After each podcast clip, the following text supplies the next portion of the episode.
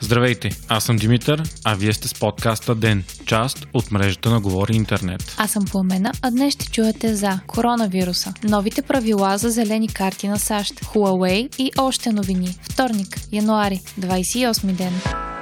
Хонг-Конг е поставен под почти пълна транспортна блокада заради коронавируса, съобщава Reuters. От 30 януари ще бъде спряно движението на високоскоростните влакове и ферботите, които свързват полуавтономния град с континентален Китай. Наполовина ще бъдат намалени самолетните полети и се спират разрешителните за еднолични пътувания до Китай. Ръководителят на администрацията на Хонг-Конг призва всички жители на града, които в момента се намират в Китай, да се върнат у дома и да се поставят под домашна карантина за 14 дни, колкото е инкубационния период на вируса. В момента в Хонг-Конг има 8 потвърдени случая на заразени и 100 души са поставени под карантина. Междувременно заразените от коронавирус в Китай вече са над 4500, а над 100 души са починали. Редица европейски държави, САЩ и Япония, решиха да евакуират свои граждани от блокирания град Тохан и околностите. Премьерът на България, Бойко Борисов, изрази готовност също да изпрати самолет, който да прибере тримата блокирани български студенти в Ухан. Вече беше потвърден и първия случай на заразен с коронавирус в Германия. Пациентът е в стабилно състояние, намира се под медицинско наблюдение и е изолиран. Той е бил заразен в Бавария от своя колежка от Китай, която е била на няколко дневен престой за обучение във фирма за автомобилно оборудване. Това е първият доказан случай на заразяване в Европа.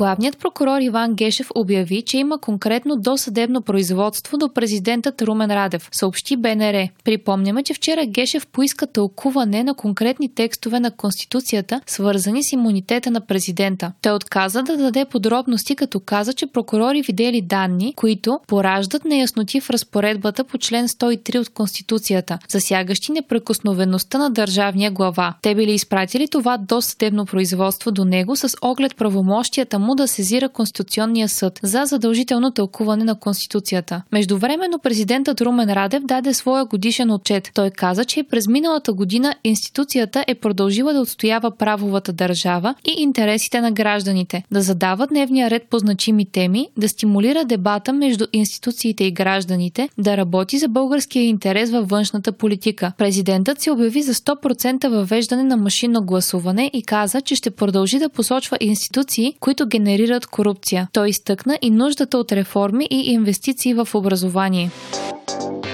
Върховният съд на САЩ разреши Доналд Тръмп да прилага една от иммиграционните си политики, съобщава CNN. С това решение администрацията ще може да затегне правилата за кандидатстване за зелена карта. Тя ще може да отказва статут на хора, които в бъдеще биха могли да се възползват от социални помощи. Критиците определят мярката като дискриминационна спрямо иммигрантите от по-бедни развиващи се страни. Според новите правила вече ще се вземат предвид фактори като образование, владение на езика и възраст. Така властите ще преценяват дали потенциалните нови граждани на САЩ няма да се превръщат в товар за економиката и в бъдеще да разчитат на правителствени помощи. Около 540 хиляди души кандидатстват за зелена карта всяка година. Според правителствена информация, към 380 хиляди от тях ще бъдат засегнати от новите правила.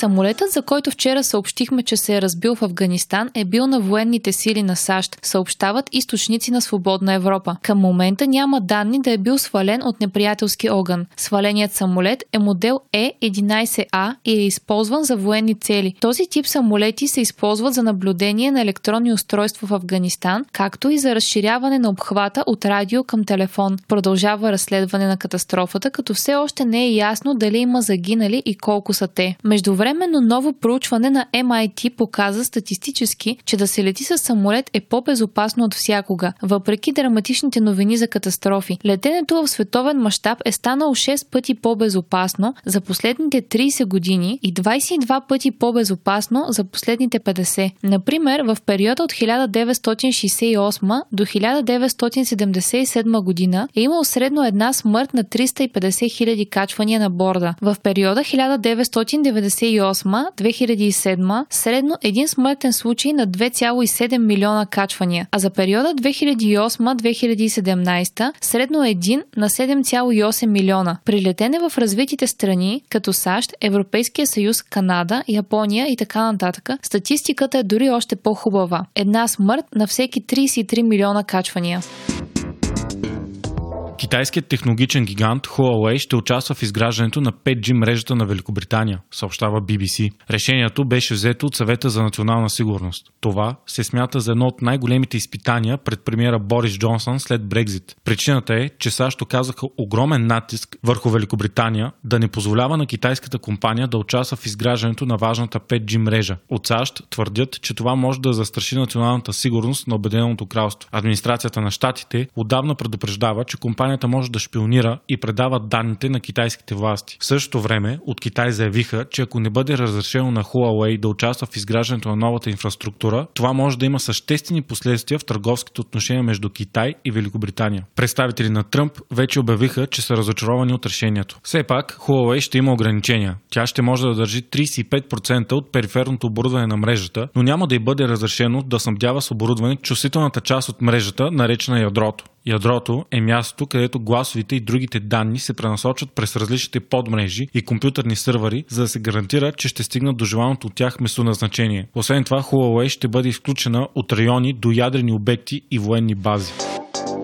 Вие слушахте подкаста Ден. Ден е част от мрежата на Говори Интернет. Водещи Пламена Крумова и Димитър Панайотов. Аудиомонтаж Антон Велев. Ако искате да не изпускате епизод на ден, не забравяйте да се абонирате в Spotify, Google Podcast или да ни оцените в Apple iTunes.